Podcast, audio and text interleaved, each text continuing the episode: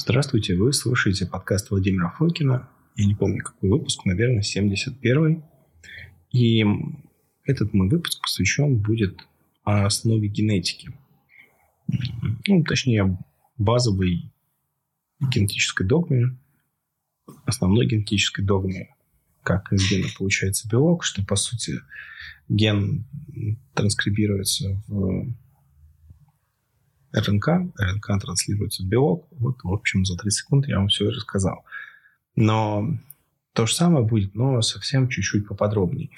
И подкаст будет недолгий, учитывая то, что это будет речитативный жанр. И, но вообще, а, у меня были такие базовые подкасты. Все началось с подкастов по базовой иммунологии.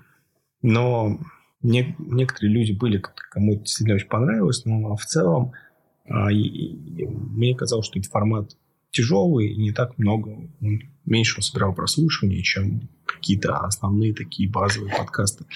Но э, безумно было долго делать, потому что нужно было довольно сложную, скомканную информацию переделать в обычные, понятные вещи, которые последовательно усиливаются. То есть э, есть у них некая, некая фабула, мы идем от простого к сложному, э, и везде есть вот эти как бы продуманный ствол, и веточки, и листочки. Это требовало большой методической работы, это требовало, скажем так, как уметь простое рассказать, точнее, сложное рассказать просто, и требовало еще подготовки презентации. Это мои были самые замороченные презентации. И это довольно тяжело. То есть я сделал пять, я их все равно планирую доделать. Осталось у меня на... Я остановился на реакциях герминативных центров, как, по сути, происходит выработка антител на что угодно, и как-то происходит довольно сложный, замороченный механизм. Потом бы я планировал говорить, но я по памяти вспоминаю про разные подвиды Т-клеток. Ну, вот эти Т Х один, Т Х два, Т Х семнадцать, Т-регулирующие, что они делают. Ну, и уйти в целом в какие-то такие вещи. То есть там уже дальше я сейчас сходу не вспомню, но вот это был шестой, седьмой, еще где-то материала у меня там было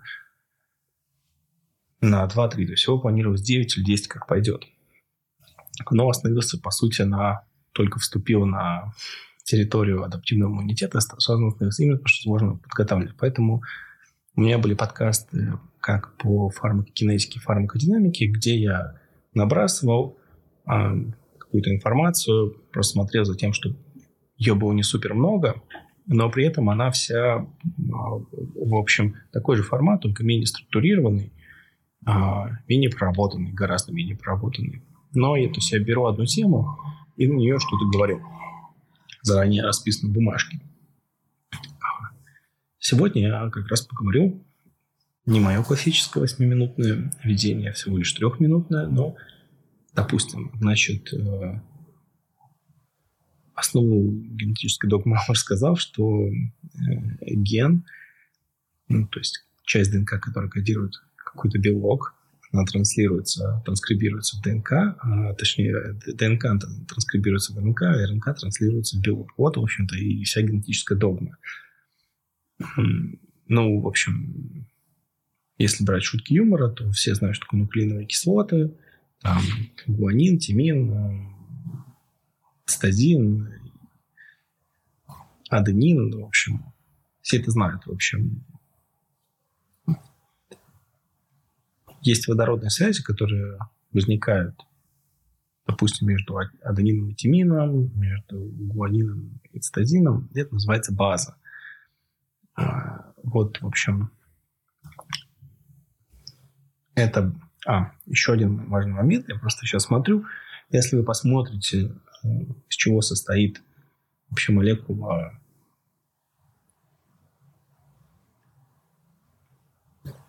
нуклеиновой кислоты, то там будет нитрогенная группа, она у всех немножко разная. Там будет фосфатная группа, у всех примерно одинаковая, и у всех будет пяти, одинаковый пятиуглеродный сахар. Это, в общем, самый восстановленный углевод. Это пятиуглеродный сахар. Для него есть а, отдельный путь, что я сделал все-таки чуть занудным. и еще в своем виде буду перескакивать на разные темы. Есть такой пентозофосфатный путь. Он очень интересный. Через него в том числе может э, сливаться лишняя глюкоза, как угодно, в том числе через, через мочу. Э, этим именно путем. Но главное, что для него делается. Во время этого пути синтезируются пятиуглеродные сахара. Это самые основные сахара. Поэтому, если вы хотите просто мгновенно получить какой-то вот прилив энергии, просто физически, то можно использовать рибозу и алюлозу, взять ее несколько грамм просто этого сахарочка, принять и сразу будете чувствовать прилив сил. А алюлозам не меньше нравится, она какая-то беспокойная по эффекту дерибоза, такого нет. Дерибоза – это оп, просто больше силы и все. Вот, это в общем, проверенное хорошее средство. И именно вот за счет этого пути. Вот, и такая небольшая деталь. И, в общем, соединение двух нуклеиновых кислот является базой. И всего у нас в организме три гигабазы. Чтобы было это проще, это, соответственно, три миллиарда базовых пар, три миллиарда пар нуклеотидов. Для сравнения, если брать опять чуть по занудству и пойду по плану, у митохондриальной ДНК эм, размер где-то семнадцать с половиной килобаз. То есть счет идет не на миллиарды, не три миллиарда и семнадцать с половиной тысяч. И напомню, что в, обычно в клетках есть пять копий примерно, ну там по-разному, но в среднем митохондрии есть пять копий митохондриальной ДНК, она ничем не защищена, и она единственное, что кодирует, это ну, белки дыхательного комплекса переноса электронов в митохондрии. Раньше это было тринадцать, потом год назад я видел четырнадцать, сейчас может быть еще и больше, но нашли таких белков, которые кодируются именно. Но современная основная концепция, что в какой-то момент был симбиоз э, там, организмов и бактерий, архей, или что-то такого. И, в общем, э, появилась в клетках такая вот отдельная энергостанция. И это избыточное большое энергопроизводство, это разделение труда, в принципе, с основной с современной научной точки зрения позволило жизни существовать. То есть это у нас тринадцать процентов веса, у нас это митохондрии. То есть отдельный подкаст по митохондриям. То есть три миллиарда базовых пар. Если брать длину ДНК в клетке, то, например, два метра будет. Из них при этом большая часть а, некодирующей ДНК, еще называют junk ди эн эй, то есть некодирующая ДНК. Она не кодирует никаких белков и, в принципе, кодирующих белков генов порядка двадцать тысяч. Вы можете посчитать, сейчас у меня калькулятора нет, ну, то есть двадцать тысяч из трёх миллиардов. Соответственно, очень небольшая часть. Люди, к слову говоря, одинаковые примерно девяносто девять процентов. И, соответственно, ну вот, теперь можно перейти напрямую к э, генетической этой самой догме. Ген у нас, я не буду называть там, что такое там РНК-полимераза, там рибосомы. Это все, если кому-то нужно углубленно, он это изучит и будет знать. Все очень просто. Есть ген, последовательность нуклеотидов, которые кодируют белок. Если брать ген, и, в принципе, потом у РНК будет похожая структура, он Ну, то есть а, это делается так. Есть последовательность трех нуклеотидов, называется кодон. Вот термин кодон, оно очень важно, потому что он в исследованиях встречается очень часто. То есть это последовательность трех а, нуклеотидов, которые превращаются в, собственно говоря, в аминокислоту. И да, в общем, есть эта последовательность ген, да, по ней идет как раз РНК-полимераза какая-то, я не помню, помню, даже какой-то номер у нее есть, то ли вторая, то ли третья, не суть важно. В общем, идет фермент, и вот он считывает, и каждые три аминокислоты, ну, то есть каждые три нуклеотида а, превращается сначала в другие нуклеотиды, а, Помните, там появляется уридин вместо одной из других нуклеиновых кислот. И формируется РНК. Если мы представим, сначала у нас будет вот такую ниточку, себе представьте, самой с левой стороны, откуда будет, ну, или с правой, кому как удобно, но будем слева направо. Соответственно, там с левой стороны будет так называемое пять прайм место. Это место, где начинается, это вообще вся история. Вот. И это еще не кодирующая часть. И в конце тоже будет у этого гена, соответственно, будет три, такая запятая сверху, три прайма региона, где вся история заканчивается, собственно говоря, терминируется. И сначала там... Представьте, что на этой ниточке есть некие кубики. И кубики есть как самый такой длинный-длинный, длинная такая вот колбаска, бусинка, такие последовательные бусинок вместе. Это как раз кодирующая... Я сейчас на, на ходу придумал образы, поэтому они могут быть довольно нелепыми. Это кодирующая, в общем, РНК или потом уже белок, часть. Но перед ней есть еще промоутер-часть, энхансер-часть. Ближе промоутер-часть, вот такие кубики, то есть, э, грубо говоря, плотно-плотно-плотно некая там ниточка, чтобы просто визуально представить. Вот. То есть такие...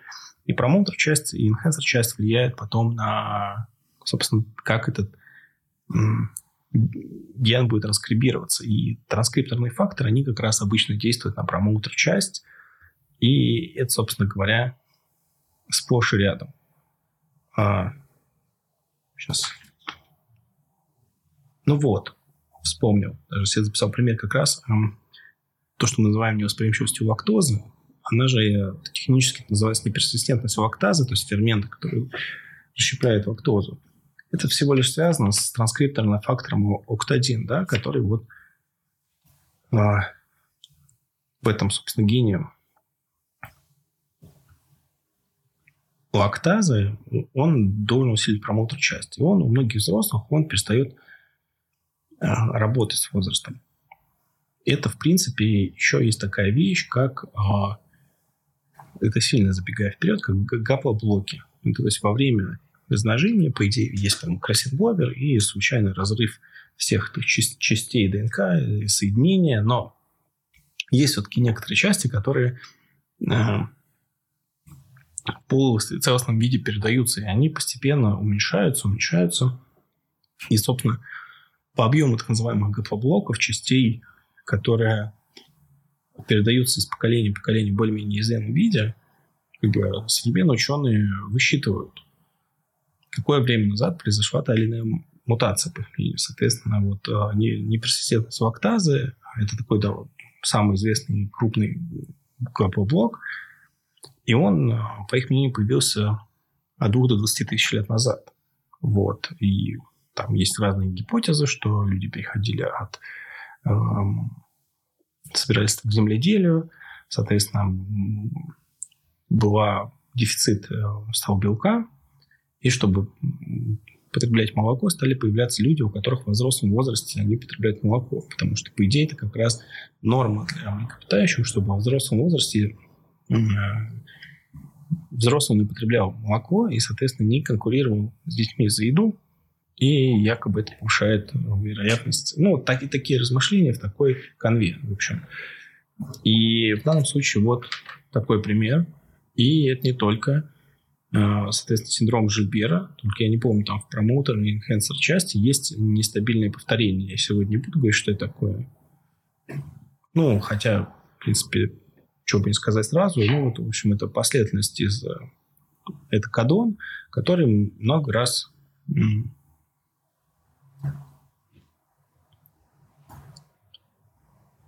увеличивается. Соответственно, ну, джи си эй, джи си эй, джи си эй, например, несколько раз. И обычно, чем больше последовательности, то есть та или иная степень потери функции этого белка и его количество. Это характерно вот фермент ю джи ти один эй один, синдром Жильбера, который конъюгирует там билирубин. И, в частности, в хорее Хантингтона это тоже стабильное повторение. Там такой самый классический пример этого. Но вернемся к нашей догме. То есть у нас есть бусинка, есть кодирующая часть, соответственно, в которой содержится вся эта информация. А еще на гене. Она с нее считывается. И есть части перед ним, которые влияют. Это промоутеры, энхенсеры и такой регулирующий регион, можно сказать. И, в принципе, вот сам кодирующий регион, он всегда начинается со стартового кодона, что в ДНК, что в РНК, и заканчивается стоп-кодоном. То есть, если вы заметите, все белки, они начинаются с метионина. Это как раз, по-моему, последовательность аденин, уридин и гуанин, и это для РНК. И, соответственно, либо аденин, тимин и гуадин, эй ти джи или эй ю джи, есть стоп-кодоны, когда, в общем, они появляются, значит, все. Заканчивается транскрипция или трансляция. Внутри этого счастья, под названием вот кодирующий регион ДНК, потом уже, когда речь будет идти про РНК, там будут так называемые экзоны и интроны. Соответственно, экзоны – это там, где будет потом как раз кодирующая часть, собственно говоря, белка. А интроны – это та часть, которая потом… РНК будет проходить так называемый РНК-сплайсинг, когда она будет приводиться в чувство, а интроны будут убираться. И вот можно сразу задать вопрос. Вот есть экзоны, которые кодируют потом белок внутри РНК. Есть интроны. И они будут разделяться, интроны, грубо говоря, будут убираться. А интроны не кодируют. И вопрос, может ли мутация внутри интрона, точечная, допустим, мирация, так называемая, э, эс эн пэ, полиморфизм э, единого нуклеотида, может ли оно повлиять на последующий белок? Вот. И на самом деле правильный ответ, что может. Вот. Поэтому не только экзон. Ну вот, в принципе, из... Э, РНК, потом уже как раз с помощью рибосом, и получаются эти замечательные наши с вами э, с помощью этого фермента. Это некая инструкция для сборки белков. И что еще тут сказать? Вот, в принципе, и все. Тут просто какую терминологию? Нужно знать терминологию Катон, нужно знать э, термин пять прайм, три прайм, промоутер, энхенсер, кодирующая часть, экзон, интрон. Вот, в принципе, это уже почти достаточно, чтобы почитать современную научную литературу. Так вот. Но есть еще вариации. Это смена послед... последовательности этих самых нуклеотидов. И они бывают... Это часто, часто встречается, поэтому я об этом скажу. Есть silence мутации, то есть молчаливые мутации, когда... Ну, ну, в какой части происходит, но разницы в последствии аминокислот нет. Потому что аминокислота может кодироваться, скажем так, разными... То есть, если вы посмотрите, где-то там таблицу найдете, нуклеотиды и аминокислоты. То есть, одна аминокислота может быть закодирована несколькими... То есть, допустим, последовательность нуклеотидов разная, но получается тот же белок в итоге. Просто потому что там...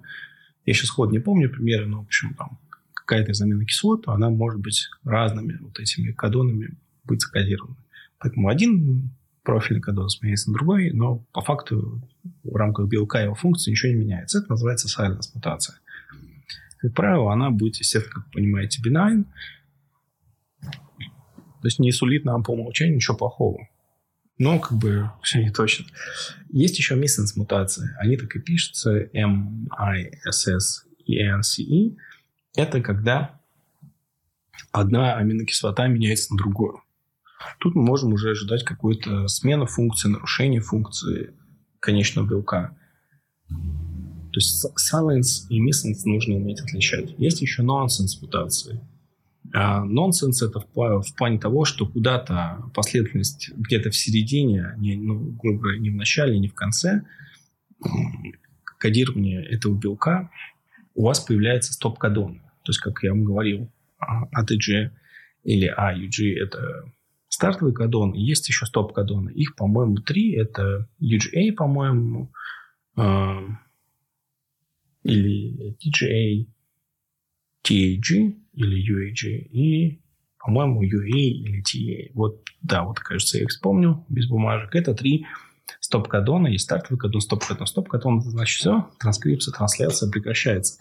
Если этот стоп-кодон оказывается в середине, у нас получается так называемая анонсис мутация. То есть кина не будет, то есть белка этого точно не будет. И есть еще фреймворк мутации, удвоение нуклеотидов. И вот эти вещи точно нужно, ну, знать. Они вот, я в последней неделе просто смотрел какие-то мутации, э, и они там точно были. Вот. Это очень важно. Еще нужно помнить, что не все описывается, сейчас это уже удобно, есть весь софт, но не все описывается точными полиморфизмами. Потому что, может быть, что-то связано с удвоением или дупликацией. И, в принципе, это, это можно смотреть, если кто работает с софто, софтами. В общем, можно смотреть, что, грубо говоря, там, ну, уже появляется чутье, грубо говоря, какое-то, что вот здесь... А, больше, не меньше. Тут еще нужно понимать, что очень редко бывает, когда а, мутация, точечная мутация, эс эн пи, Single Nucleotide Polymorphism, то, что называется, когда это эс эн пи, одна единичная точечная мутация, смена одного другого, оно приводит к каким-то сильно большим изменениям. Это пример как раз синдром Шильбера, серповидная анемия, как раз неперсистентность лактазы, но, как правило, какие-то заметные вещи. Вот самая мягкая из этого неперсистентность лактазы, синдром Жильбера. Но, как правило, современные заболевания – это сотни и тысячи, там, возьмите там, диабет, кардиологию, тысячи различных мутаций, вес каждой из которых не очень большой. Тут как раз вопрос обработки данных. И есть так называемый глаз-исследование, когда исследование, когда статистически смотрится вес э, той или иной мутации в данном заболевании. Если он там превышает один процент, ну, допустим, его начинают скрупулезно исследовать. Э, так, если не ошибаюсь, была обнаружена роль... Э, В общем, как я уже несколько раз упоминал, синаптический прунинг, то, что число нейронов плюс-минус не меняется, но меняются их связи.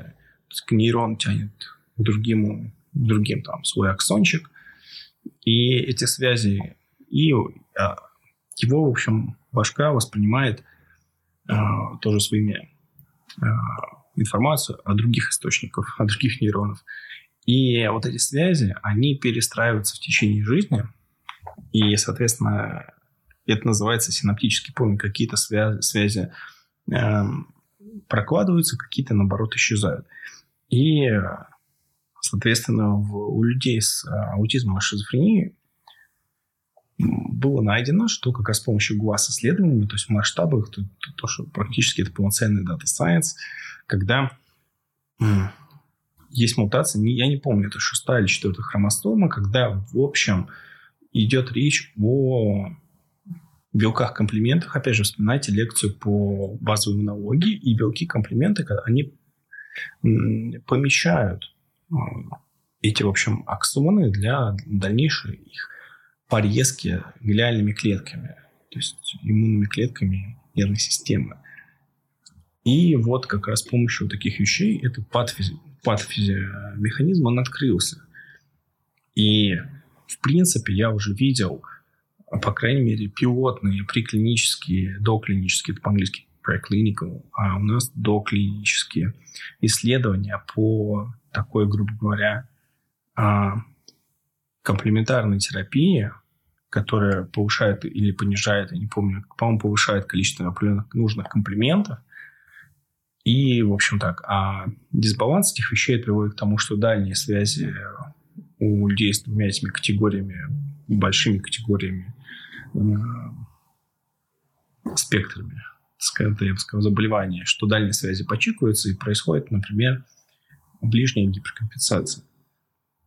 И, ну так, Ну, так если говорить там про технологии еще, обычно люди создают снипы, то есть, не знаю, там, все наши российские компании, потом загружают западные анализаторы, речь идет о снипах, но а, это может быть как снип, так может быть проанализировано точные полиморфизмы известные, может быть а, известна панель целевых генов, это будет уже интереснее, потому что там может, можно, как правило, будет а, в районе одной мегабазы, если это снип, то там что это одна база. И есть а, экзомы, когда берутся уже все кодирующие белок части ДНК, и есть а, а, полное сканирование ДНК. Там тоже все не так просто, технология совершенствуется, и даже когда вот я все это учил, там были сложности, потому что а, могли быть ошибки. В общем, это была большая проблема для CRISPR-Cas девять, той же технологии, генной модификации. Ну, в общем, грубо говоря, когда брался какой-то генетический материал, он мелко нарезается, и потом его на какой-то, в общем, модели а, примерно выкладывали в, в ту последовательность, которая якобы должна быть у организма. Потом появились длинные чтения, все прочее, прочее, прочее. Но сейчас, не вдаваясь в технологии вот, секвенирования, это как бы сейчас не речь. Я потому что хотел сказать, наверное, уже все сказал. То есть вам нужно знать, что такое ДНК, что такое геном, что такое нуклеарные кислоты, нуклеотиды, что такое базы, гигабазы, что такое, что я еще сегодня говорил, что такое генетическая догма, то есть транскрибация ДНК в РНК и потом трансляция РНК в белок. Это нужно, чтобы иметь возможность читать исследования и лучше разбираться в вопросе. Хорошо, значит, что такое... Я сегодня не говорил, что такое гистон, наверное. Ну, в общем, желающие могут нагуглить. И соединение ДНК гистона. Гистон влияет потом тоже на то, как будет транскрибирована эта ДНК, как будет выражен этот ген, что называется. На этом построено все это метилирование, сетилирование хвостиков гистонов. Это уже, по сути, часть эпигенетики. И смесь, точнее, ДНК плюс гистон равно нуклеосом. Еще хромосомы, потому что ДНК во время по размножению упорядоченные хромосомы. Ну, что такое снп, эс эн ви, эс эн пи, там, вот эти все общие вариации полиморфизма, они, в общем, известно. То есть это хорошо знать. Соответственно, в плане догмы нужно знать все-таки экзомы и интроны. Кодоны обязательно нужно знать. И вот неплохо знать, что такое, какие бывают вот вариации. Что такое silence вариация, когда, в принципе, одна аминокислота, то есть меняется последовательность трех нуклеотидов, но аминокислота остается той же. Есть миссенс мутация, когда через другая аминокислота уже. Есть нонсенс мутация, когда стоп-кодон попадает куда-то в середину, а белка не получается. Есть фреймворк мутации, когда какие-то а, кодоны, а, ну, точнее, нуклеотиды, не, не кодоны, простите, а нуклеотиды удваиваются. Вот, наверное, больше говорить смысла нет, я перегружу. Но вот а, эти вещи, я просто на прошлой, не на прошлой неделе, пару недель назад читал исследования, и там очень часто эта терминология встречается. Это самая базовая терминология генетики. Я предлагаю просто с ней один раз разобраться. Ничего сложного нет. И потом у нас с вами будет идти всегда и повсюду. Я постарался сделать это, ну, как мог, на коленке организованно. Если бы, конечно, я готовил, я бы показал на картинках эти все примеры. И не приходилось бы подумать такие безумные вещи. В общем, я двигаюсь к своему плану делать подкасты чаще, потому что подкасты такого плана, что я просто беру и говорю на какую-то тему, я а, могу говорить сколько угодно. Вот, что на самом деле мне не хватает, да. То есть я никогда не заморачивался с профессиональной обработкой звука, я убираю, убираю вибрации, немножко режу шумы шумодавом и, в принципе, плюс-минус все выкладываю. Если есть несколько спикеров, я смотрю, чтобы были все примерно в одной громкости. Я не профессиональный диктор. У меня очень много вот этих шипящих, свистящих звуков. Над этим, конечно, нужно работать, но это все-таки авторская программа, то есть обработки звука и качество моей дикторской речи я оцениваю как очень низкое. Но стараюсь брать какую-то информацию, которую в том виде, в котором я излагаю, сложно будет получать в каких-то еще источниках. Так что по базовой генетике все. Если понравится, буду делать еще. Именно в таком же плане, что в течение там, двадцати тридцати минут я рассказываю какие-то вещи просто. И если вообще вам будет интересен такой формат, мне, в принципе, будет достаточно комфортно делать более частые передачи. Ну, вот незамороченные подготовки и, соответственно, недолгие. Может быть, вам даже будет легче слушать. Но у меня примерно все. Всем спасибо и до связи.